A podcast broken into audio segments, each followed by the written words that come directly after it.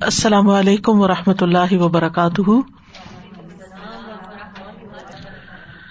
نحمد و نسلی اللہ رسول کریم بعد، فاعوذ باللہ من الشیطان الرجیم، بسم اللہ الرحمٰن الرحیم ربش رحلی صدری ویسر علی عمری وحل العقدم السانی یفق قولی۔ القرآن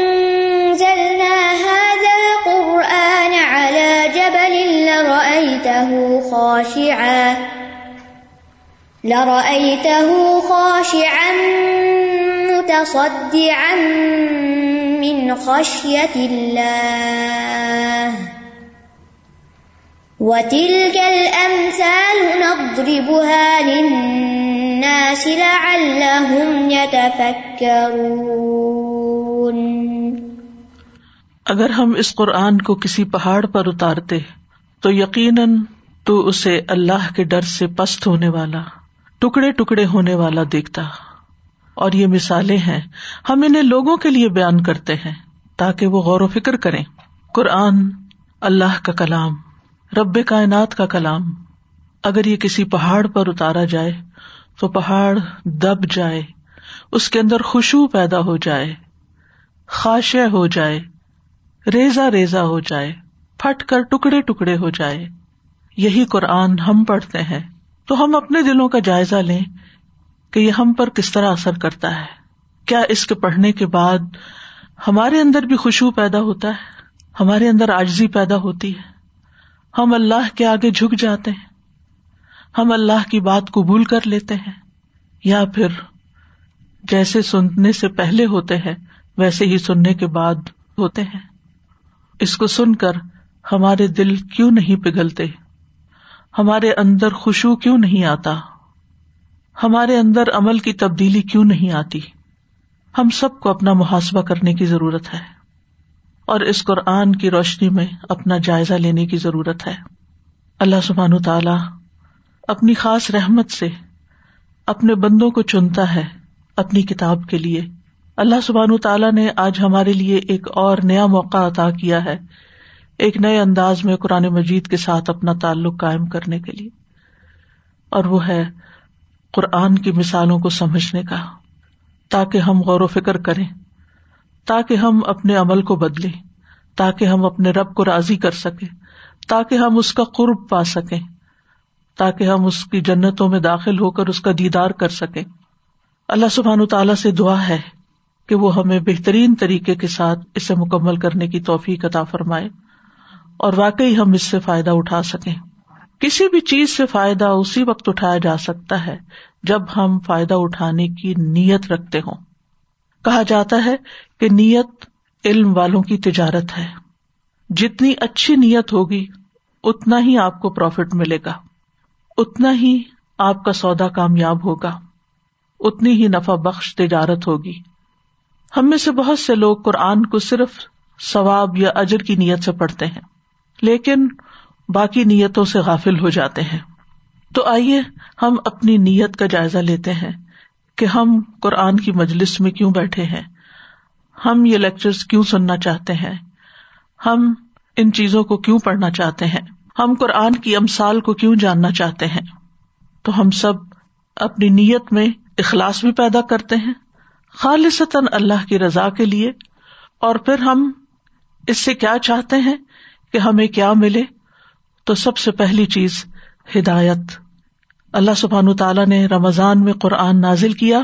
شاہر رمضان الدی ان ضلفی ہل قرآن ہدل الناس رمضان وہ مہینہ ہے جس میں قرآن اتارا گیا جو لوگوں کے لیے سراسر ہدایت ہے۔ یعنی قرآن کے نزول کے ساتھ ہی پہلا مقصد کیا بتا دیا گیا کہ اس سے ہدایت حاصل کرو۔ اور ہدایت ملتی ہے تقوا کے ساتھ۔ اور تقوا ہوتا ہے اخلاص کے ساتھ، نیت کی درستگی کے ساتھ، کیونکہ ذالک کتاب الا رہی بفی ہدل المتقین اور قرآن مجید میں جتنا غور و فکر انسان کرتا ہے، اتنا ہی وہ اس کے لیے ہدایت کا سبب بنتا ہے۔ یہ دی بہ اللہ من تبا اردوان سب السلام۔ جس کے ساتھ اللہ ان لوگوں کو جو اس کی رضا کے پیچھے چلے، سلامتی کے راستوں کی ہدایت دیتا ہے۔ لہذا اگر ہم اس کو ہدایت کی غرض سے پڑھیں گے، تو ان شاء اللہ سلامتی کے راستے ملیں گے اور سلامتی کی منزل دارالسلام تک پہنچیں گے۔ ابن تیمیہ رحم اللہ کہتے ہیں کہ جو شخص قرآن تدبر کے ساتھ اس لیے پڑھتا ہے تاکہ اسے ہدایت حاصل ہو جائے، تو اس کے لیے حق کا راستہ واضح ہو جاتا ہے۔ دوسری نیت، دوسرا ارادہ کیا ہے؟ طلب الرحمہ، کہ اللہ کی رحمت طلب کی جائے۔ رحمت اس کتاب کے ساتھ جڑی ہوئی ہے۔ اگر ہم رحمت چاہتے ہیں، تو اس کتاب کے ساتھ جڑ جائیں۔ اللہ تعالیٰ کا ارشاد ہے، تنزیل من الرحمن الرحیم۔ اس بے حد رحم والے نہایت مہربان کی طرف سے اتاری ہوئی ہے۔ یہ کتاب رحمان الرحیم کی طرف سے آئی ہے۔ اور جو شخص خاموشی کے ساتھ اس کو سنتا ہے اور اس میں غور و فکر کرتا ہے، اس کو بھی رحمت ملتی ہے۔ وہ اداقر القرآن فسط میں ان ستو لال ترحمون۔ اور جب قرآن پڑھا جائے تو اسے کان لگا کے سنو اور چپ رہو تاکہ تم پر رحم کیا جائے۔ اور یہ صرف ظاہری کانوں سے نہیں، دل کے کانوں کے ساتھ اس کو سنا جائے۔ قرآن کی مجلس میں بیٹھنا بھی رحمت کا باعث ہے۔ ابو حرار رضی اللہ عنہ روایت کرتے ہیں کہ رسول اللہ صلی اللہ علیہ وسلم نے فرمایا جو لوگ اللہ کے گھروں میں سے کسی گھر میں اللہ کی کتاب کی تلاوت کرتے ہیں اور اس کی تعلیم میں مصروف ہوتے ہیں، ان پر سکینت نازل ہوتی ہے۔ رحمت انہیں ڈھانپ لیتی ہے اور فرشتے انہیں گھیر لیتے ہیں۔ اور اللہ ان کا ذکر اپنے پاس موجود فرشتوں میں کرتے ہیں۔ کتنے خوش قسمت ہیں وہ لوگ جو ایسی مجالس میں شریک ہوں اور یہ سارے فائدے حاصل کر پائے تیسری چیز اللہ سے مناجات۔ قرآن کے ذریعے انسان اللہ سبحان تعالی سے ایک خاص تعلق قائم کرتا ہے۔ اللہ سبحان تعالیٰ کے ساتھ باتیں کرتا ہے۔ اللہ سبحان تعالیٰ کا جب کلام سنتا ہے تو اس کے دل پر اثر ہوتا ہے اور پھر دل ہی دل میں وہ اپنے رب سے باتیں کرتا ہے۔ ابن مبارک کہتے ہیں کہ میں نے سفیان سوری سے پوچھا، جب آدمی نماز کے لیے کھڑا ہو تو اپنی قرآت اور نماز میں کس چیز کی نیت کرے؟ انہوں نے کہا کہ وہ اس چیز کی نیت کرے کہ وہ اپنے رب سے مناجات کر رہا ہے۔ تو جب ہم قرآن پڑھ رہے ہوں یا سن رہے ہوں، تو اس کا صرف پڑھنا ہی نہ ہو، اپنی زبان کے ساتھ حلق سے اوپر تک ہی نہ رہ جائیں، بلکہ دل ہی دل میں اپنے رب کو یاد کرے اور اس سے سرگوشیاں کرے اور جہاں ڈرنے والی کوئی بات ہو وہاں اللہ کے عذاب سے پناہ مانگے دل ہی دل میں، اور جہاں جنت کی بشارتے ہوں، وہاں جنت مانگے۔ جہاں ہدایت کی بات ہو، وہاں ہدایت مانگے۔ جہاں منافقت کی بات ہو، تو منافقت سے پناہ چاہیں۔ اور یہ سب کچھ اپنے رب کے ساتھ سرگوشیاں کرنے سے ہوتا ہے۔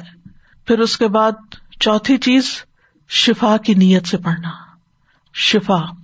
اللہ تعالیٰ کا فرمان ہے وہ ننزل من القرآن ما ہوا شفا ام و رحما و رحمت المنین اور ہم قرآن میں سے تھوڑا تھوڑا نازل کرتے ہیں، جو ایمان والوں کے لیے سراسر شفا اور رحمت ہے۔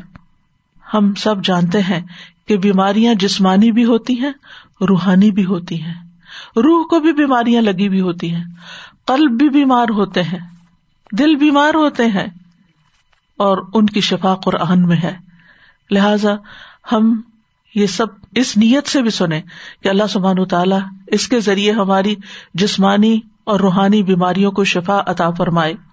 یہ قرآن اگر پہاڑ پہ نازل ہوتا تو اس کو ریزا ریزا کر دیتا۔ تو پھر یہ کیسے ہو سکتا ہے کہ اگر یہ قرآن واقعی ہم صحیح معنوں میں اخذ کریں تو وہ ہماری بیماریوں کو نکال نہ دے۔ ابن قیم کہتے ہیں کہ اللہ نے آسمان سے کبھی بھی کوئی ایسا علاج نہیں اتارا۔ جو اس قرآن سے زیادہ عام، زیادہ مفید اور زیادہ عظیم اور بیماری کو ختم کرنے میں زیادہ حوصلہ افزا ہو۔ لیکن یاد رکھیے کہ کسی ہتھیار کی تاثیر کی قوت اس ہتھیار کو چلانے اور مارنے والے کی قوت سے ہوتی ہے۔ تو آپ کس شوق سے اس کو لیتے ہیں اور کس شوق سے اس کو جذب کرتے ہیں، یہ آپ پر ڈپینڈ کرتا ہے۔ پھر اس کے بعد اس نیت سے بھی سیکھے کہ اس کو سیکھ کر سکھانا بھی ہے۔ دوسروں تک لے جانا بھی ہے۔ عثمان رضی اللہ عنہ کہتے ہیں، رسول اللہ صلی اللہ علیہ وسلم نے فرمایا خیر کم منتا علم القرآن و علم تم میں سب سے بہتر ہے وہ جو قرآن سیکھے اور اس کی تعلیم دے۔ اقبا بن عامر کہتے ہیں کہ رسول اللہ صلی اللہ علیہ وسلم گھر سے نکل کر تشریف لائے۔ ہم صفا کے چبوترے پر موجود تھے۔ آپ نے فرمایا، تم میں سے کون یہ پسند کرتا ہے؟ کہ روزانہ بتان یا عقیق کی وادی میں جائے اور وہاں سے بغیر کسی گناہ اور قطع رحمی کے دو بڑے بڑے کوہان والی اونٹنیاں لے آئے۔ ہم نے ارض کیا اللہ کے رسول، ہم سب کو یہ پسند ہے۔ آپ نے فرمایا، پھر تم میں سے کوئی شخص صبح مسجد میں کیوں نہیں جاتا کہ وہ اللہ عزب و کی کتاب کی دو آیتیں خود سیکھے یا ان کی قرآد کرے؟ تو یہ اس کے لیے دو اٹھنیوں کے حصول سے بہتر ہے۔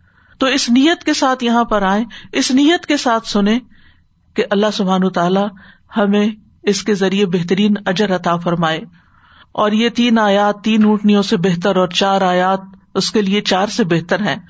اور جتنی بھی آیات ہوگی اسی اعتبار سے اجر و ثواب بھی ہوگا۔ پھر ایک اور نیت بھی کر لیں کہ عمل کرنا ہے۔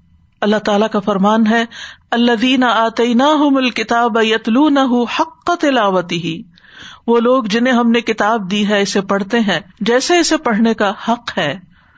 ابن مسعد رضی اللہ عنہ کہتے ہیں، قسم ہے اس ذات کی جس کے ہاتھ میں میری جان ہے۔ قرآن کریم کی تلاوت کا حق یہ ہے کہ انسان اس کے حلال کو حلال جانے، اس کے حرام کو حرام جانے، اور اس کو ایسے پڑھے جیسے اللہ نے اس کو نازل کیا ہے۔ اور کلمات کو ان کی جگہوں سے تحریف و تبدیل نہ کرے، اور کسی بھی آیت کی وہ تفسیر نہ کرے جو اس کی حقیقی تفسیر نہ ہو۔ یعنی جس کانٹیکس میں وہ نازل ہوئی ہے، جس مقصد کے لیے وہ نازل ہوئی ہے، اس کے علاوہ کوئی اور بات نہ کرے۔ اور جو شخص قرآن پر عمل کرتا ہے، تو اس کے لیے خوشخبری ہے۔ نواز بن سمان کہتے ہیں، میں نے رسول اللہ صلی اللہ علیہ وسلم کو فرماتے ہوئے سنا، قیامت کے دن قرآن اور قرآن والے ایسے لوگوں کو لایا جائے گا جو اس پر عمل کرتے تھے۔ سورت بکرا اور سورت عال عمران اس کے آگے آگے ہوگی رسول اللہ صلی اللہ علیہ وسلم نے ان صورتوں کے لیے تین مثالیں دی جن کو سننے کے بعد میں آج تک نہیں بھولا۔ آپ نے فرمایا جیسے وہ دو بادل ہیں یا وہ دو کالے سائبان ہیں جن کے درمیان روشنی ہے، یا جیسے وہ ایک سیدھ میں اڑنے والے پرندوں کی دو ٹولیاں ہیں۔ وہ اپنے صاحب یعنی قرآن کے ساتھی کی طرف سے مدافعت کریں گی۔ یعنی جو شخص اس کتاب پر عمل کرے گا، یہ قرآن، یہ کتاب اس کے لیے سفارش کرے گی۔ ابن مسعد کہتے ہیں کہ ہم میں سے ایک شخص جب دس آیات سیکھ لیتا، تو ان سے آگے نہ بڑھتا، جب تک کہ ان کے معنی نہ سمجھ لیتا اور ان پر عمل نہ کرتا۔ پھر آٹھویں بات ہے، نصیحت، یاد دہانی تدکیر اللہ تعالی کا فرمان ہے، کتاب ان ان ضلع علئی کا فلاح یا کنفی صدر کا ہر جمن لتن ذرا بھی و ذکر للمؤمنین۔ یہ ایک کتاب ہے جو آپ کی طرف نازل کی گئی ہے۔ تو آپ کے سینے میں اس سے کوئی تنگی نہ ہو، تاکہ آپ اس کے ساتھ ڈرائیں اور ایمان لانے والوں کے لیے سراسر نصیحت ہے یاد دہانی ہے۔ قرآن مجید کی یہ مثالیں جو ہم پڑھیں گے، یہ آپ قرآن مجید میں پہلے بھی پڑھ چکے ہیں۔ لیکن دوبارہ پڑھنے کا اور خاص طور پر غور و فکر کے ساتھ، تفصیل کے ساتھ پڑھنے کا اصل مقصد کیا ہے؟ کہ ہمیں ان سے نصیحت حاصل ہو۔ ہم ان میں غور و فکر کر سکیں اور ان سے اپنے لیے سبق لے سکیں۔ قرآن مجید کو نصیحت کے لیے آسان بنایا گیا ہے۔ اللہ تعالیٰ کا ارشاد ہے قد یسر نل قرآن الکری پہل میں مدکر اور بلا شبہ، یقیناً ہم نے قرآن کو نصیحت کے لیے آسان کر دیا۔ تو کیا ہے کوئی نصیحت حاصل کرنے والا؟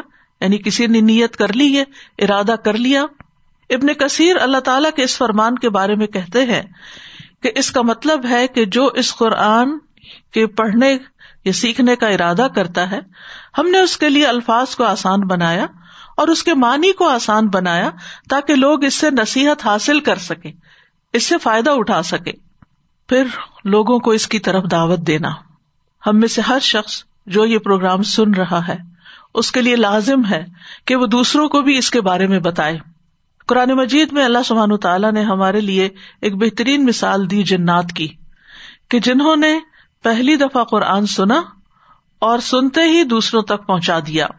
سورت الجن میں آتا ہے کل اوہ یا ان نفر من الجنی فقالو انا سمعنا قرآن عجبا یہ دی الرشت فآمنا بھی کہہ دیجیے کہ میری طرف وہی کی گئی ہے۔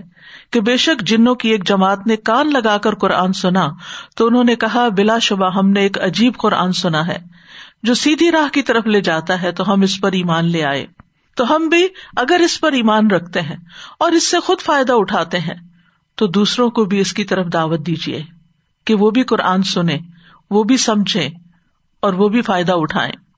صورت الحقاف میں جنوں کے بارے میں آتا ہے، اور جب ہم نے جنوں کے گروہ کو آپ کی طرف پھیرا جو قرآن غور سے سنتے تھے، تو جب وہ اس کے پاس پہنچے، تو انہوں نے کہا، خاموش ہو جاؤ۔ پھر جب وہ پورا کیا گیا، تو وہ اپنی قوم کی طرف ڈرانے والے بن کر واپس لوٹے۔ انہوں نے کہا ہے ہماری قوم، بے شک ہم نے ایک ایسی کتاب سنی ہے جو موسا کے بعد نازل کی گئی۔ اس کی تصدیق کرنے والی ہے جو اس سے پہلے ہے۔ وہ حق کی طرف اور سیدھے رستے کی طرف رہنمائی کرتی ہے۔ اے ہماری قوم، اللہ کی طرف بلانے والے کی دعوت قبول کر لو۔ نبی صلی اللہ علیہ وسلم نے بھی فرمایا تھا، بلغو انی ولو آیا، مجھ سے آگے پہنچاؤ خا ایک آئے تھی کیوں نہ ہو۔ پھر اس نیت سے بھی قرآن پڑھے کہ اللہ سبحان و تعالیٰ اس کا اجر و ثواب بھی ہمیں ادا کرے۔ کیونکہ ہم میں سے ہر شخص اجر و ثواب کا مستحق ہے۔ ہم میں سے کون اجر اور اس کی فضیلت سے محروم ہونا چاہے گا؟ تو اجر و ثواب کی نیت کرنا۔ رسول اللہ صلی اللہ علیہ وسلم نے فرمایا، جس نے اللہ کی کتاب میں سے ایک حرف پڑھا، اسے اس کے بدلے ایک نیکی دی جائے گی، اور ہر نیکی کا ثواب دس گنا ہے۔ میں نہیں کہتا کہ الف لام میم ایک حرف ہے، بلکہ الف ایک حرف ہے، لام ایک حرف ہے، میم ایک حرف ہے۔ اسی طرح، جب ہم قرآن مجید کی مختلف صورتیں پڑھیں، اور ان صورتوں کی جو فضیلت بتائی گئی ہے، ان کا جو فائدہ بتایا گیا، اس وقت بھی اپنی نیت کی تجدید کریں کہ ہم اس سورت کو اس نیت سے پڑھ رہے ہیں کہ اللہ تعالیٰ ہمیں اس کا یہ خاص فائدہ عطا کرے، اس کا خاص اجر عطا کرے۔ جیسے سورت البکرا کی آخری آیات ہے سورت الفاتحہ کی تلاوت ہے سورت الملک کی تلاوت ہے، اور اسی طرح باقی چیزیں بھی۔ اور قرآن پڑھ کر اللہ کے ہاں مقام کی بلندی طلب کرنا، اللہ سبحان تعالی سے بلند مقام طلب کرنا۔ قرآن مجید کی شان اور مقام بہت عظیم ہے۔ اس کی قدر و قیمت بہت بلند ہے۔ وہ ان نحوفی ام الکتاب لدین علی حکیم بے شک وہ ہمارے پاس اصل کتاب میں یقیناً بہت بلند، کمال، حکمت والا ہے۔ تو جب آپ اللہ تعالی کی اس کتاب کو پڑھیں، تو اس کے ساتھ مقام کی بلندی کو بھی طلب کرے کیونکہ یہ کتاب بعض لوگوں کو بلند مقام عطا کرتی ہے اور بعض کو نیچے گرا دیتی ہے۔ قیامت کے دن قرآن پڑھنے والے کا مقام بہت بلند ہوگا۔ ہر آیت کے بدلے اس کا درجہ بلند ہوتا چلا جائے گا۔ عبد اللہ ابن عمر کہتے ہیں، نبی صلی اللہ علیہ وسلم نے فرمایا، صاحب قرآن سے کہا جائے گا اقرا ورتقی و رتل کما کن ترتل فی دنیا پڑھتے جاؤ اور چڑھتے جاؤ، اور ویسے ہی ٹہر ٹہر کر پڑھو۔ جس طرح تم دنیا میں ٹہر ٹہر کر ترتیل کے ساتھ پڑھتے تھے۔ تو رمضان کی آمد آمد ہے۔ اس لیے جو بھی آپ تلاوت کریں، اس میں یہ اجر ثواب کی نیت رکھے کہ ایک ایک آیت جو میں پڑھوں گی، اس پر اللہ تعالیٰ میرے درجے بلند کریں گے۔ اگرچہ یہ حافظ کے لیے ہے، لیکن ہر مزید آیت مزید اجر میں اضافہ کرتی ہے۔ یہ چیز آپ کے قرآن پڑھنے کے شوق کو بڑھا دے گی۔ عبد اللہ ابن عمر سے روایت ہے، رسول اللہ صلی اللہ علیہ وسلم نے فرمایا، روزہ اور قرآن قیامت کے دن بندے کی شفات کریں گے۔ روزہ کہے گا، اے رب، میں نے اس کو کھانے، پینے اور خواہشات سے روکے رکھا تھا۔ اس کے حق میں میری شفات قبول کر لے۔ اور قرآن کہے گا، میں نے اسے رات کو سونے نہیں دیا تھا۔ تراوی میں نیندیں کم ہوگی۔ میری شفات اس کے حق میں قبول فرما۔ اس وقت یہ نیت رکھے کہ ان شاء اللہ یہ رات کے وقت جو ہم، کیونکہ عام دنوں میں ہم رات کے وقت کم ہی قرآن پڑھتے ہیں۔ اللہ کہ جن لوگوں کو اللہ تعالیٰ تحجد کی توفیق عطا کرتا ہے اور وہ تحجد میں طویل کے رات کریں۔ لیکن الحمد للہ رمضان کے مہینے میں ہر ایک کو موقع مل جاتا ہے رات کی طویل کے رات کرنے یا سننے کا۔ لہذا اس وقت اس کی شفات کی نیت سے تلاوت کرے تو اللہ سبحان تعالیٰ ان دونوں کی شفات یعنی روزے اور قرآن کی شفات قبول کر لے گا۔ اس کی شفات مانی جائے گی۔ یہ اپنے پڑھنے والوں کے حق میں بحث کرے گا اور اس کی تصدیق کی جائے گی۔ جس نے اس کو اپنے سامنے رکھا، یہ ایک اور حدیث ہے حضرت جابر کی۔ کہ نبی صلی اللہ علیہ وسلم نے فرمایا، قرآن سفارش کرے گا اور اس کی سفارش مانی جائے گی۔ یہ اپنے پڑھنے والوں کے حق میں بحث کرے گا اور اس کی تصدیق کی جائے گی۔ ہاں تم ٹھیک کہتے ہو۔ جس نے اس کو اپنے سامنے رکھا، تو یہ اسے جنت کی طرف رہنمائی کرے گا۔ اور جس نے اس کو اپنی پیٹ پیچھے رکھا، تو یہ اسے ہانک کر جہنم میں لے جائے گا۔ پھر اسی طرح، جب بھی قرآن پڑھے چاہے تنہائی میں ہو چاہے مجلس میں ہو تو یہ نیت اور یہ امید بھی رکھے کہ آپ فرشتوں کی مجلس میں ہیں۔ آپ کو فرشتوں کی میت حاصل ہے۔ فرشتے اس مجلس میں حاضر ہیں۔ حضرت عائشہ کہتی ہیں، رسول اللہ صلی اللہ علیہ وسلم نے فرمایا، جو آدمی قرآن میں ماہر ہو، وہ ان فرشتوں کے ساتھ ہے جو لکھنے والے، معزز اور بزرگی والے ہیں۔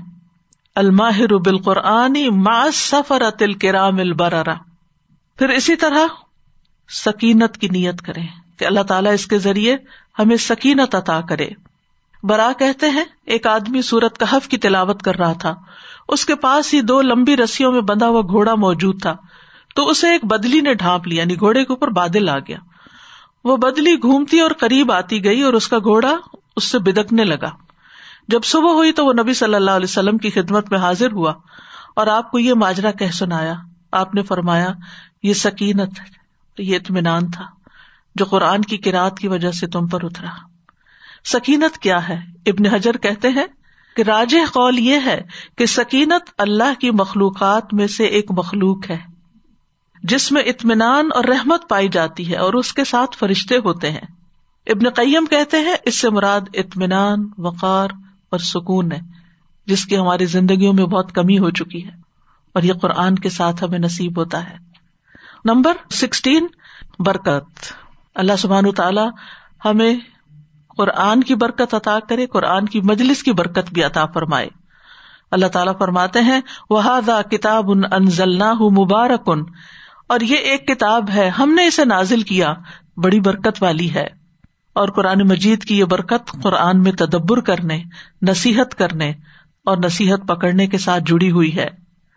کتاب ان انزل نہ الئی کا مبارک ان لیت دبر آیاتی ہی ولیت کر اول الباب یہ ایک کتاب ہے۔ ہم نے اسے آپ کی طرف نازل کیا ہے۔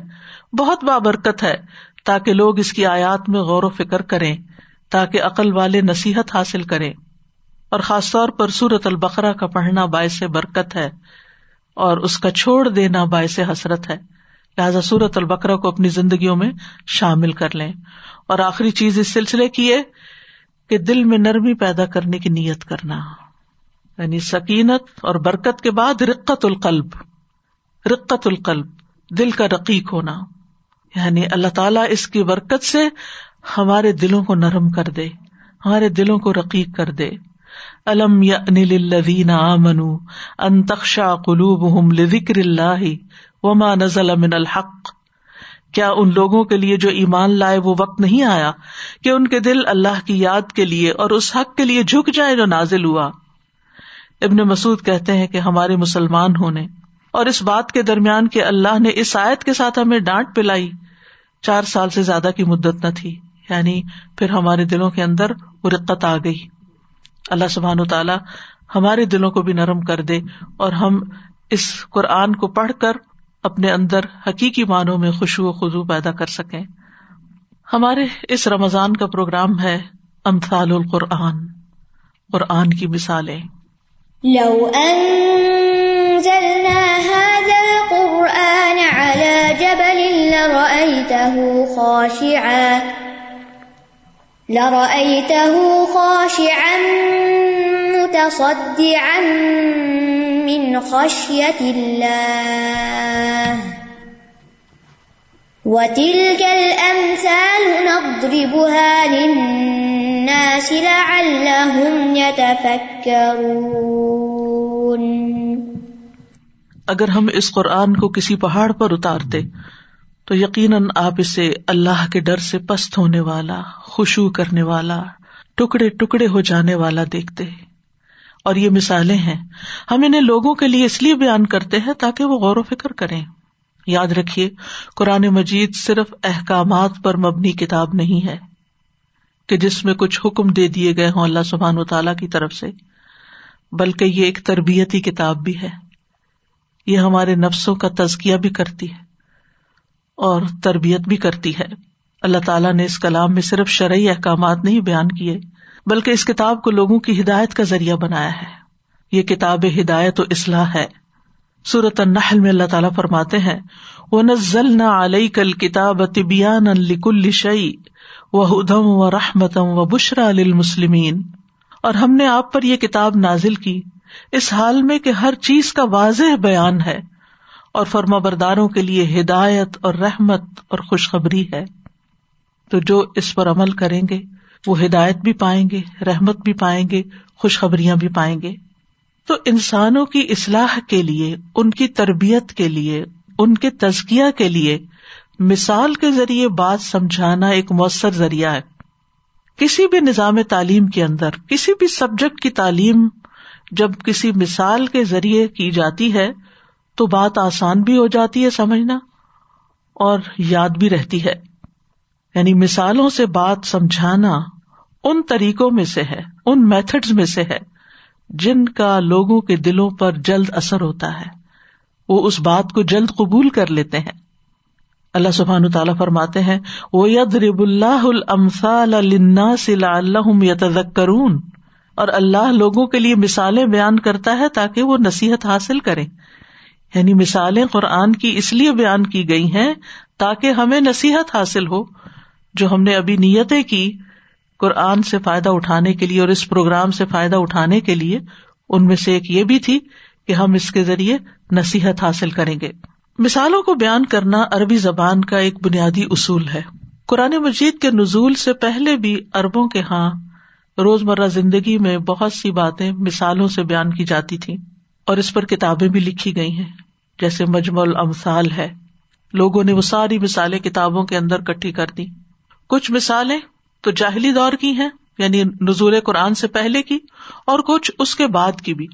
اور یہ صرف عربی زبان کے ساتھ نہیں ہے، یہ تقریباً ہر زبان کے اندر ہے کہ اس میں محاورے، کہاوتیں، مثالیں، سملیز، کنائے، یہ سب چیزیں استعمال ہوتی ہیں، جس سے بات کو کم الفاظ میں بہت اچھی طرح سمجھایا جا سکتا ہے، بہت خوبصورتی کے ساتھ سمجھایا جا سکتا ہے۔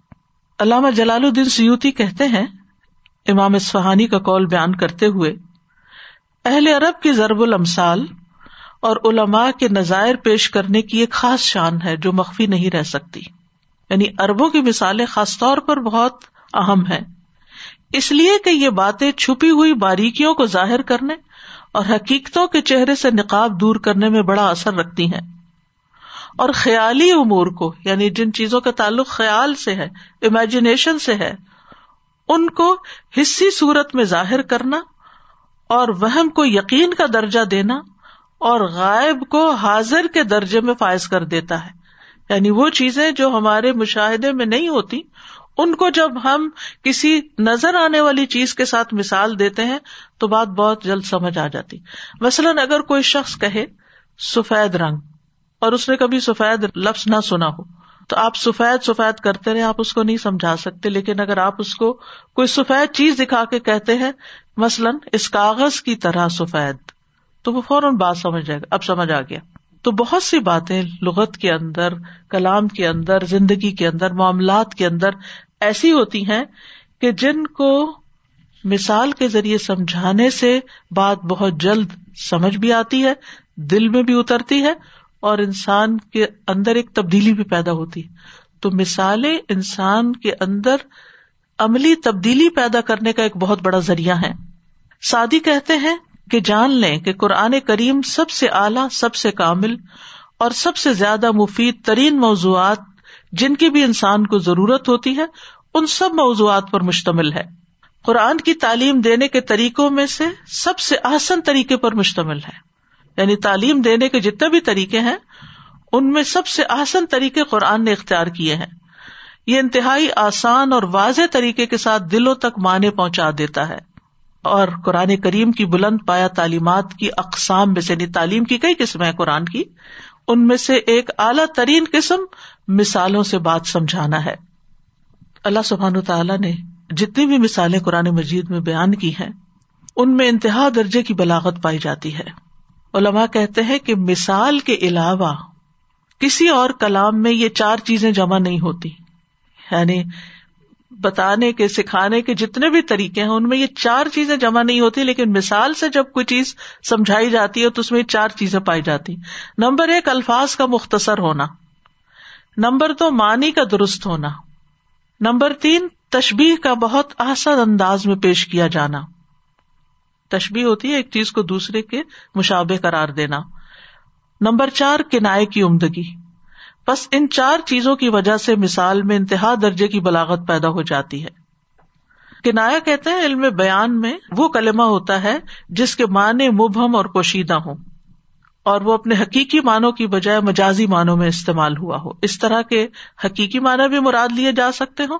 جیسے کہتے ہیں اشارہ کنایا یعنی اشاروں کنایوں میں بات سمجھا دینا۔ تو وہ کنایا اس معنی میں بھی ہے۔ تو اس میں کوئی شک نہیں کہ جب کلام کو مثال بنا دیا جاتا ہے تو وہ کلام بولنے میں زیادہ واضح ہوتا ہے، سننے میں زیادہ خوبصورت ہوتا ہے اور گفتگو کے مختلف پہلوؤں میں وسط پیدا کر دیتا ہے۔ وضاحت بھی، خوبصورتی بھی اور وسط بھی، یہ تین چیزیں اس میں آ جاتی ہیں کلام کے اندر۔ اور اللہ سبحان تعالیٰ قرآن مجید میں بہت سے مقامات پر مثالوں کے ذریعے بات سمجھاتے ہیں۔ سورت انور میں آتا ہے وہ ید رب اللہ المفال الناسی و اللہ بک الشعین علیم اور اللہ لوگوں کے لیے مثالیں بیان کرتا ہے اور اللہ ہر چیز کو خوب جاننے والا ہے۔ اور اللہ سبحان و تعالیٰ نے بندوں کی ضرورت کے پیش نظر مثالیں بیان کی ہیں۔ یعنی جہاں جس چیز کو سمجھانے کی ضرورت ہوئی، اس کے مطابق مثال بھی لائی گئی۔ جیسے قرآن مجید کی سب سے پہلی مثال منافقین کے بارے میں ہے، اور اس سے پہلے منافقین کے طرز عمل کا ذکر ہے، اور پھر ان کی حقیقت حال کو مثال کے ذریعے واضح کر دیا گیا۔ اور یہ مثالیں انسانوں کے لیے واضح حجت بھی ہیں۔ یعنی جب اللہ سبحان و تعالیٰ کسی کو مثال کے ذریعے بات سمجھا دیتے ہیں، تو گویا اس پر حجت تمام کر دیتے ہیں۔ اور اس کے بعد بھی اگر کوئی انکار کرتا ہے یعنی پھر کوئی گنجائش رہ نہیں جاتی کہ بات سمجھ نہیں آئی۔ ویسے تو کسی کو بینیفٹ آف ڈاؤٹ دیا جا سکتا ہے کہ اس کو کہا گیا، بتایا گیا، پتہ نہیں اس کو سمجھ آیا یا نہیں آیا۔ لیکن مثال سے جب بات سمجھائی جاتی ہے تو وہ لازمن سمجھ آ جاتی ہے اور پھر اس کے بعد اگر کوئی بات نہیں مانتا تو پھر اللہ سبحان تعالیٰ کی طرف سے عذاب بھی آتا ہے۔ جن بستیوں کو تباہ کیا گیا، ان کے بارے میں آتا ہے سورت الفرقان میں وہ کلن نہ لہ المسال و کلن تبر نہ تتبیرا اور ہر ایک کے لیے ہم نے مثالیں بیان کی اور ہر ایک کو ہم نے پھر بری طرح تباہ کر دیا۔ یعنی جب انہوں نے سمجھا نہیں، سمجھنے کی کوشش نہیں کی، تو پھر ان کی شامت بھی آئی۔ پھر اسی طرح اہل عرب سے خطاب کر کے، اہل مکہ سے خطاب کر کے فرمایا وہ سکن تم فی مسا کے نلدین ظلم و انفسم و طبی نہ کئی ففا النا بہم و درب نہ لکم المسال کہ ہم نے پچھلی قوموں کی مثالیں بیان کر کے تمہیں ہر بات واضح کر دی۔ تو مثال کو بیان کرنے کے کئی فائدے ہوتے ہیں۔ جن میں سے سب سے پہلا یہ کہ مثال جو ہے، مسائل کو حصی بنا دیتی ہے، محسوس کرنے والا بنا دیتی ہے۔ یعنی پیچیدہ عقلی حقائق اور امیجنیشن میں ہونے والی چیزیں اور بہت دور دراز کے کانسیپٹ کے فاصلوں کو سمیٹ دیتی ہے اور محسوس نظر آنے، محسوس کا مطلب ہوتا ہے وہ چیز جو ہوا سے خمسا سے ہماری ادراک میں آ جائے، جس کو ہم محسوس کر سکیں، دیکھ سکیں، چھو سکیں، سن سکیں۔ تو مثال جو ہے وہ راستے مختصر کر دیتی، لمبی باتوں کو مختصر کر دیتی ہے۔ ایک بات کو واضح کرنے کے لیے بعض اوقات کئی دلیلیں دینی پڑتی ہیں۔ لیکن ان کی جگہ اگر ایک مثال بیان کر دی جائے، تو بات جلدی سمجھ میں آ جاتی ہے۔ پھر اسی طرح مثال ہر درجے اور ہر طبقے کے شخص کو فائدہ دیتی ہے۔ یعنی ایک عام ذہن کو بھی فائدہ دیتی ہے اور بڑے بڑے انٹلیکچوئلس کو بھی فائدہ دیتی ہے۔ یعنی سب کے لیے یکساں بنا دیتی ہے، علم کو آسان کر دیتی ہے۔ اور مسائل کو قابل اطمینان بنا دیتی ہے۔ کیونکہ جو باتیں صرف ذہن میں ہوں اور صرف سوچوں کی حد تک ہوں، تو انسان ان میں الجھتا رہتا ہے۔ لیکن جب وہ ایک مخصوص محسوس شکل میں سامنے آ جائے تو انسان اس الجھن سے نکل آتا ہے۔ پھر اسی طرح بہت سے لوگ جو ہٹ دھرم ہوتے ہیں اور میں نہ مانو کے طریقے پہ چل رہے ہوتے ہیں۔ ایسے لوگوں کو اگر صرف لاجک سے یا صرف دلائل سے سمجھایا جائے تو بعض اوقات وہ اس کے مقابلے میں حجت بازی کرتے رہتے ہیں۔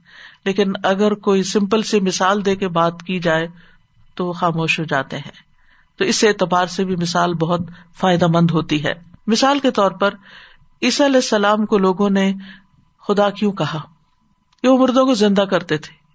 اس دلیل کے ساتھ انہوں نے یہ دلیل پکڑی اور کہا کہ مردے کو زندہ تو صرف وہی کر سکتا ہے جو خدا ہوتا ہے۔ اس بنا پہ عیسا خدا ہے۔ دوسری انہوں نے دلیل یہ دی کہ وہ بغیر باپ کے پیدا ہوئے ہیں۔ تو یہ خدا ہی ہو سکتا ہے جو بغیر باپ کے پیدا ہو۔ تو ان کو ایک مثال سے بات سمجھا دی گئی۔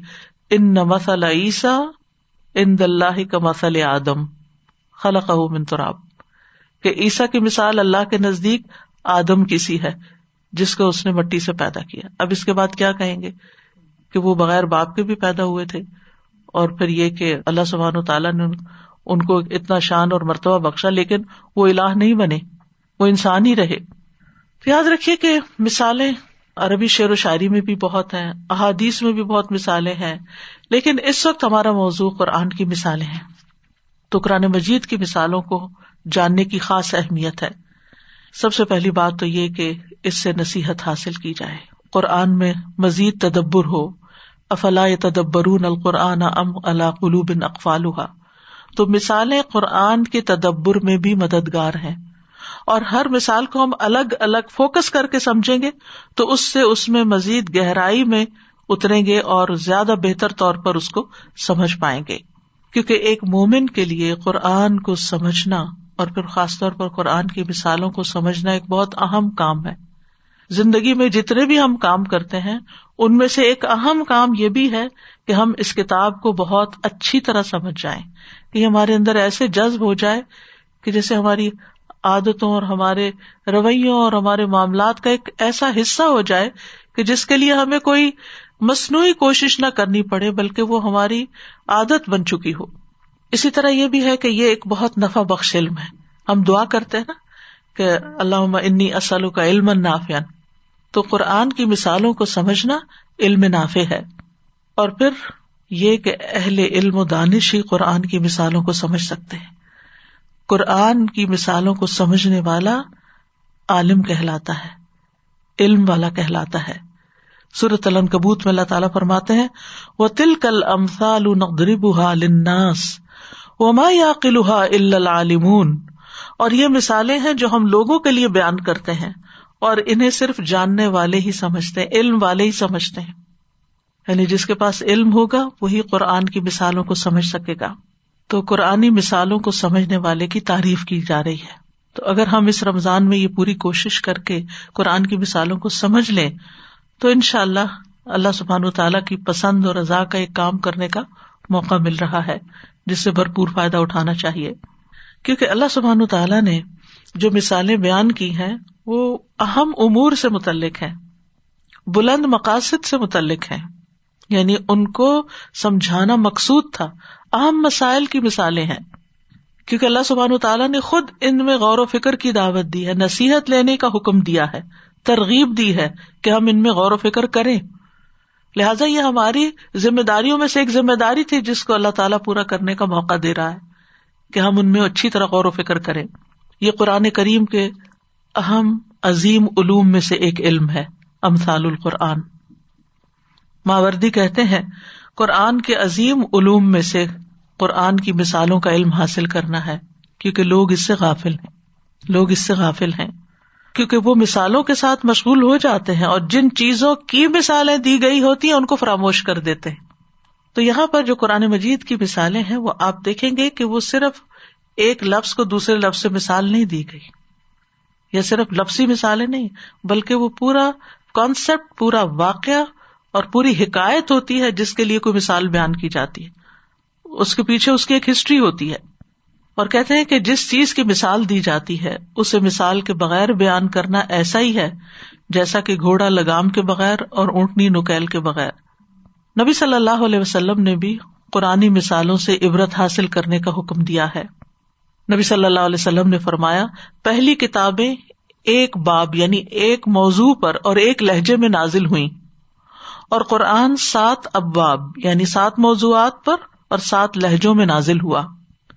اس میں تمبیحات وارننگس احکام، حلال، حرام، واضح اور فیصلہ کن احکام، متشابہات اور مثالیں ہیں۔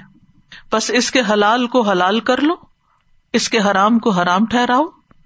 جس کا تمہیں حکم دیا گیا ہے وہ کرو، اور جس سے تمہیں روکا گیا ہے اس سے رک جاؤ، اور اس کی مثالوں سے عبرت حاصل کرو۔ یہ نبی صلی اللہ علیہ وسلم کا فرمان ہے۔ لہٰذا جب ہم یہ مثالیں پڑھیں گے تو ان سے سبق بھی نکالیں گے، ان سے سبق حاصل کریں گے۔ اور فرمایا، اور اس کے محکم یعنی واضح احکامات پر عمل کرو، اور اس کے متشابہ پر ایمان لاؤ، اور کہو آمن نہ بھی کل من ربنا۔ یعنی اس کے متشابہات پر ہم ایمان لاتے سب ہمارے ربی کی طرف سے ہے۔ امر بن آس نے نبی صلی اللہ علیہ وسلم سے ایک ہزار مثالیں سمجھی تھی۔ ابن کثیر نے امر بن آس سے نقل کیا، وہ کہتے ہیں کہ میں نے رسول اللہ صلی اللہ علیہ وسلم سے بیان کردہ ایک ہزار مثالوں کو سمجھا یعنی جو قرآن کے علاوہ بھی تھی۔ تو حیثمی المجمہ میں کہتے ہیں کہ یہ امر ابن العاص رضی اللہ عنہ کی بہت بڑی فضیلت ہے۔ کیونکہ وہ تل کل امثال ناسی و ما یاقلحا عالمون یہ مثالیں ہم سب لوگوں کے لیے بیان کرتے ہیں، لیکن ان کو سمجھتے صرف علم والے ہی ہیں۔ اسی لیے صلف صالحین قرآن کی مثالیں سمجھ نہ آنے پر رویا کرتے تھے۔ ان میں سے ایک نے کہا کہ جب میں قرآن کی کوئی مثال پڑھتا ہوں، پھر میں اس میں تدبر نہیں کر پاتا، تو میں خود پر روتا ہوں۔ کیونکہ اللہ تعالیٰ کا فرمان ہے وہ تل کا لمسال لناسی و ما یا قلحا العالمون۔ اور یہ مثالیں ہیں جو ہم لوگوں کے لیے بیان کرتے ہیں اور انہیں صرف جاننے والے ہی سمجھتے ہیں۔ مثالوں کو سمجھنے کے اعتبار سے مومن اور غیر مومن میں بھی فرق ہے۔ اللہ تبارک و تعالیٰ فرماتے ہیں کہ قرآن مجید میں جو مثالیں بیان کی گئی ہیں، یہ ہدایت کے حاصل ہونے کے اسباب میں سے ہیں۔ کیونکہ ان سے بہت سے لوگ فائدہ اٹھاتے ہیں جو غور و فکر کرتے ہیں اور بہت سے لوگ ان سے گمراہ بھی ہوتے ہیں جو ان سے روگردانی کرتے ہیں۔ ان اللہ لا یضرب مثلم مثلم ما بعودة فما فوقها۔ فاما الذين امنوا فيعلمون انه الحق من ربهم۔ واما الذين كفروا فيقولون ماذا اراد الله بهذا مثلا؟ يضل به كثيرا۔ یہ دی بھی کثیرا و مایو دلو بھی الفاصقین بے شک اللہ اس سے نہیں شرماتا کہ کوئی بھی مثال بیان کرے مچھر کی ہو یا جو اس کے اوپر ہے اس کی لیکن جو لوگ ایمان لائے وہ جانتے ہیں کہ بے شک یہ ان کے رب کی طرف سے حق ہے رہے وہ جنہوں نے کفر کیا تو وہ کہتے ہیں کہ اللہ نے اس مثال کے ساتھ کیا ارادہ کیا ہے اور وہ اس کے ساتھ بہتوں کو گمراہ کرتا ہے اور اس کے ساتھ بہتوں کو ہدایت دیتا ہے اور اس کے ساتھ فاسکوں کے سوا کسی کو گمراہ نہیں کرتا۔ تو مثالیں ہدایت کا ذریعہ بھی ہے اور بعض لوگوں کی گمراہی کا ذریعہ بھی ہے۔ اللہ سبحان تعالیٰ ہمیں ان کے ذریعے ہدایت عطا فرمائے اور ہمارے ایمان میں اضافہ کرے۔ امثال القرآن لفظ جو ہے، امثال مسل کی جمع ہے۔ قرآن مجید میں یہ لفظ اکتالیس بار سے زیادہ آیا ہے۔ اور اس کے روٹس میں اور بھی بہت سے لفظ آتے ہیں۔ جیسے مثل پھر اسی طرح مسلا طریقہ مسلا مثالی طریقہ۔ تو مسل کا لفظ جو ہے وہ دو طرح سے بولا جاتا ہے، ایک مسل اور ایک مثل۔ اور مثل کا مانا ہوتا ہے مشابے ہونا۔ اور مسل کا مطلب ہوتا ہے صفت۔ مسل ہوں یعنی صفت ہوں ان کی مثال یعنی ان کی صفت۔ تو مثال میں ایک چیز کو دوسری چیز سے تشبیح دی جاتی ہے۔ کیونکہ دونوں کے درمیان کوئی مماثلت پائی جاتی ہے، کوئی چیز کامن ہوتی ہے۔ جس کی وجہ سے پھر وہ ایک چیز دوسری سے مشابے ہو جاتی ہے اور وہ ذہن میں ہوتی ہے اور جو اس سے مشابے سامنے ہوتی ہے، وہ مثال کے ذریعے واضح ہو جاتی ہے۔ کیونکہ قرآن مجید میں کچھ چیزیں ایسی ہیں کہ جو ماضی کے واقعات سے تعلق رکھتی ہیں۔ کچھ چیزیں ایسی ہیں کہ جو ابھی انسانی علم کا ان میں احاطہ نہیں ہے۔ کچھ ایسی چیزیں ہیں جو علم الغیب سے تعلق رکھتی ہیں۔ تو ایسی بہت سی چیزوں کو سمجھانے کے لیے اللہ سبحان تعالیٰ نے مثالوں کو بیان کیا ہے اپنی اس کتاب میں۔ امسال القرآن کی دو بڑی قسمیں ہیں۔ ایک ہے سریح مثالیں، جن میں لفظ مسل استعمال ہوا ہے۔ جیسے مسلحم کا مسل قدنارا یہ سریح مثال ہے کہ اس شخص کی مثال اس کی طرح ہے۔ یعنی مسل ان کی مثال، اس شخص کی مثال کی طرح ہے۔ یہ ہے واضح مثالیں سری مثالیں جن میں لفظ مسل استعمال ہوا۔ دوسری ہے چھپی ہوئی مثالیں۔ یہ وہ مثال ہوتی ہے کہ اس نس میں مثال کے الفاظ ذکر نہیں کیے گئے ہوتے، لیکن ان کا حکم مثالوں کا ہی ہوتا ہے۔ یعنی کچھ مثالوں میں تو آپ کو لفظ مسل ملے گا۔ لیکن کچھ مثالیں ایسی ہوں گی کہ جن میں لفظ مسل یا مثال نہیں آئے گا۔ لیکن ہوگی وہ مثال ہی۔ جیسے سورت توبہ کی آیت نمبر ایک سو نو اف امن اس بنیا نہ اللہ تقوا من اللہ وردوان خیر امن اس بنیا نہ اللہ شفا جروفن ہارن فنہار ابھی فی نار جہنم۔ و اللہ دل قوم ظالمین تو کیا وہ شخص جس نے اپنی عمارت کی بنیاد اللہ کے خوف اور اس کی خوشنودی پہ رکھی وہ بہتر ہے یا وہ جس نے اپنی عمارت کی بنیاد کھوکھلے تودے کے کنارے پہ رکھی جو گرنے والا تھا؟ پسو سے لے کر جہنم کی آگ میں گر گیا اور اللہ ظالم لوگوں کو ہدایت نہیں دیتا۔ تو ان شاء اللہ آگے جا کر ان کی مزید وضاحت کریں گے۔ لیکن یہ دو مثالیں ہیں کہ جن میں ایک واضح مثال اور ایک چھپی ہوئی مثال۔ قرآن مثالوں میں کیا چیزیں پائی جاتی ہیں؟ ابن کئیم کہتے ہیں، قرآن میں جو مثالیں بیان کی جاتی ہیں، وہ درج ذیل بیان پر مشتمل ہوتی ہیں۔ تعریف اور مذمت کا بدلہ مختلف ہونا، ثواب اور سزا کا بدلہ مختلف ہونا۔ مثالیں کبھی کسی کام کی عظمت یا بڑائی بیان کرتی ہیں، کبھی کسی کام کی تحقیر کو بیان کرتی ہیں اسے چھوٹا کر کے بتاتی ہیں۔ کبھی کسی کام کے ثابت ہونے کو بیان کرتی ہیں کبھی کسی کام کے باطل ہونے کو بیان کرتی ہیں۔ یعنی مقاصد مختلف ہے اور وہ وقت کے ساتھ ساتھ آپ ان شاء اللہ ان کو جان لیں گے۔ قرآن مجید میں مثال لفظ جو ہے، یہ تین معنی میں استعمال ہوا ہے۔ نمبر ایک، وصف بیان کرنے کے لیے۔ صفت بیان کرنے کے لیے۔ جیسے صحابہ کی مثال ہے سورت الفتح میں، محمد الرسول اللہ ولدین اشدا ولفاری رحما ابین ترا ہم رکان سجد یب تغون فضل من اللہ و ردوانا سیما ہم فی وجوہ من اثر سجود ذالک مثلہم فی التورات وہ مسل فل انجیل آگے آخر آئے تک۔ تو اس میں صحابہ کرام کا وصف بیان ہوا ہے۔ تو یہاں مثال بمانے وصف ہے یعنی صفت بیان ہوئی ہے کہ وہ کیسے لوگ ہیں، کہ محمد اللہ کے رسول ہیں۔ اور وہ لوگ جو اس کے ساتھ ہیں، کافروں پر بہت سخت ہیں۔ آپس میں نہایت رحم دل ہیں۔ آپ انہیں اس حال میں دیکھیں گے کہ رکو کرنے والے ہیں، سجدے کرنے والے ہیں۔ اپنے رب کا فضل اور اس کی رضا ڈھونڈتے ہیں۔ ان کی شناخت ان کے چہروں میں موجود ہے، سجدے کرنے کے اثر سے۔ یہ ان کا وصف تورات میں ہے۔ اور انجیل میں ان کا وصف اس کھیتی کی طرح ہے، جس نے اپنی کومپل نکالی، پھر اسے مضبوط کیا، پھر وہ موٹی ہوئی، پھر اپنے تنے پر سیدھی کھڑی ہو گئی کاشت کرنے والوں کو خوش کرتی ہے، تاکہ وہ ان کے ذریعے کافروں کو غصہ دلائے۔ اللہ نے ان لوگوں سے جو ان میں سے ایمان لائے اور انہوں نے نیک امال کیے، بڑی بخش اور بہت بڑے اجر کا وعدہ کیا ہے۔ تو اس میں ان کی صفات بیان ہوئی ہیں کہ وہ کیسے لوگ ہیں۔ قرآن مجید میں یہاں اس مقام پر صحابہ کرام کا وہ نقشہ کھینچا گیا ہے جو شاید کسی اور جگہ پر نہ ہو۔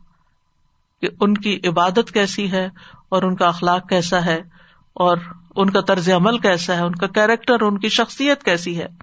پھر اسی طرح جنت کی مثال، اس میں جنت کا وصف بیان ہوا ہے۔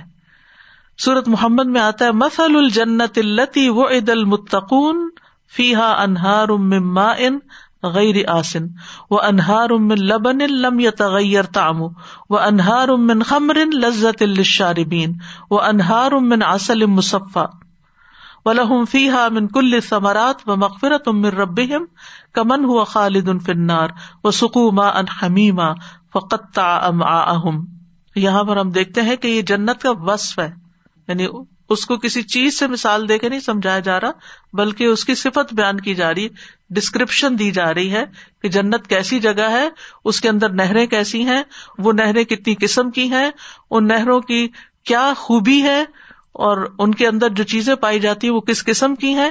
یہ ساری ڈسکرپشن ہے جنت کی۔ تو اس کو بھی مثال کہا گیا ہے۔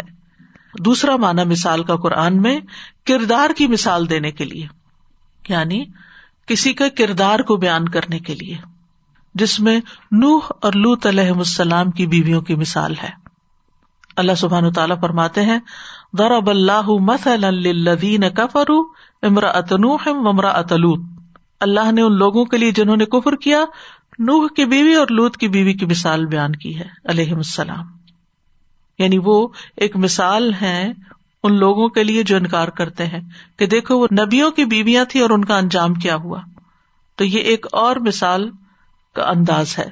تیسری قسم ہے جو زیادہ تر ملتی ہے، وہ مثال التشابو ہے کسی چیز کی تشبیح دینے کے لیے۔ جیسے اللہ کی نور کی مثال ہے سورت النور میں۔ اللہ نور السماوات والارض، مثل نوره كمشكات فيها مصباح۔ المصباح في زجاجة الزجاجة كأنها كوكب دري يوقد من شجرة مباركة زيتونة لا شرقية ولا غربية يكاد زيتها يضيء ولو لم تمسسه نار نور على نور یہد اللہ نور ہی میشا ویدرب اللہ الامثال للناس واللہ بکل شعین علیم اللہ آسمانوں اور زمین کا نور ہے اس کے نور کی مثال ایک تاک کسی ہے، جس میں ایک چراغ ہے۔ وہ چراغ ایک فانوس میں ہے۔ وہ فانوس گویا چمکتا ہوا تارا ہے۔ وہ چراغ ایک مبارک درخت زیتون سے روشن کیا جاتا ہے، جو نہ شرکی ہے اور نہ غربی۔ قریب ہے کہ اس کا تیل روشن ہو جائے۔ خواہ اسے آگ نے نہ چھوا ہو، نور پر نور۔ اللہ اپنے نور کی طرف جس کی چاہتا ہے، رہنمائی کرتا ہے۔ اور اللہ لوگوں کے لیے مثالیں بیان کرتا ہے۔ اور اللہ ہر چیز کو خوب جاننے والا ہے۔ اب اس مثال کو بھی سمجھنے کی ضرورت ہے۔ جو آگے ان شاء اللہ آئے گی۔ تو مختصر یہ کہ قرآنی مثالوں کی کچھ غرض و غایت ہے، کوئی مقصد ہے، جن میں سب سے پہلا مقصد نفوس کی اصلاح ہے تسکیہ ہے، تربیت ہے، ضمیر کو جگانا ہے، منور کرنا ہے، اخلاق کو مہذب بنانا ہے۔ یعنی ان مثالوں کے ذریعے اللہ تعالیٰ ہمارے اخلاق سنوارنا چاہتے ہیں۔ راستوں کو سیدھا کرنا ہے، عقائد کی اصلاح کرنا ہے۔ کیونکہ شرک کی مثال آئے گی، کفر کی مثال آئے گی، توحید کی مثال آئے گی۔ بصیرتوں کو روشن کرنا ہے۔ انسان کی خیر کی طرف رہنمائی کرنا ہے۔ جماعت کی اصلاح کرنا ہے۔ برائیوں سے آگاہ کرنا ہے تاکہ ان سے بچا جا سکے۔ اچھے اعمال سے آگاہ کرنا ہے تاکہ پاکیزہ نفس اور پاکیزہ دل ان کو قبول کر لیں۔ تو یہ ہے مقاصد یا غرض و غایت ان مثالوں سے۔ اور ویسے اس کا فائدہ کیا ہے؟ اوور آل کہ انسان عبرت حاصل کرتا ہے، سبق حاصل کرتا ہے۔ بہت سی چیزوں کی جب جیسے دنیا کی مثال بھی قرآن مجید میں ہے، تو اس سے پتہ چلتا ہے کہ دنیا کی حقیقت کیا ہے۔ اس کی ناپائیداری کے بارے میں پتہ چلتا ہے۔ اس کے زوال اور اس کے فنا کے بارے میں انسان کو پتہ چلتا ہے۔ جو مثال سے، مشاہدے سے انسان سیکھتا ہے، تو زیادہ دیر پا اثر ہوتا ہے۔ ابن کئیم کہتے ہیں کہ قرآن کریم میں جو مثالیں بیان کی گئی ہیں، ان سے مدرجہ ذیل امور میں فائدہ حاصل کیا جاتا ہے۔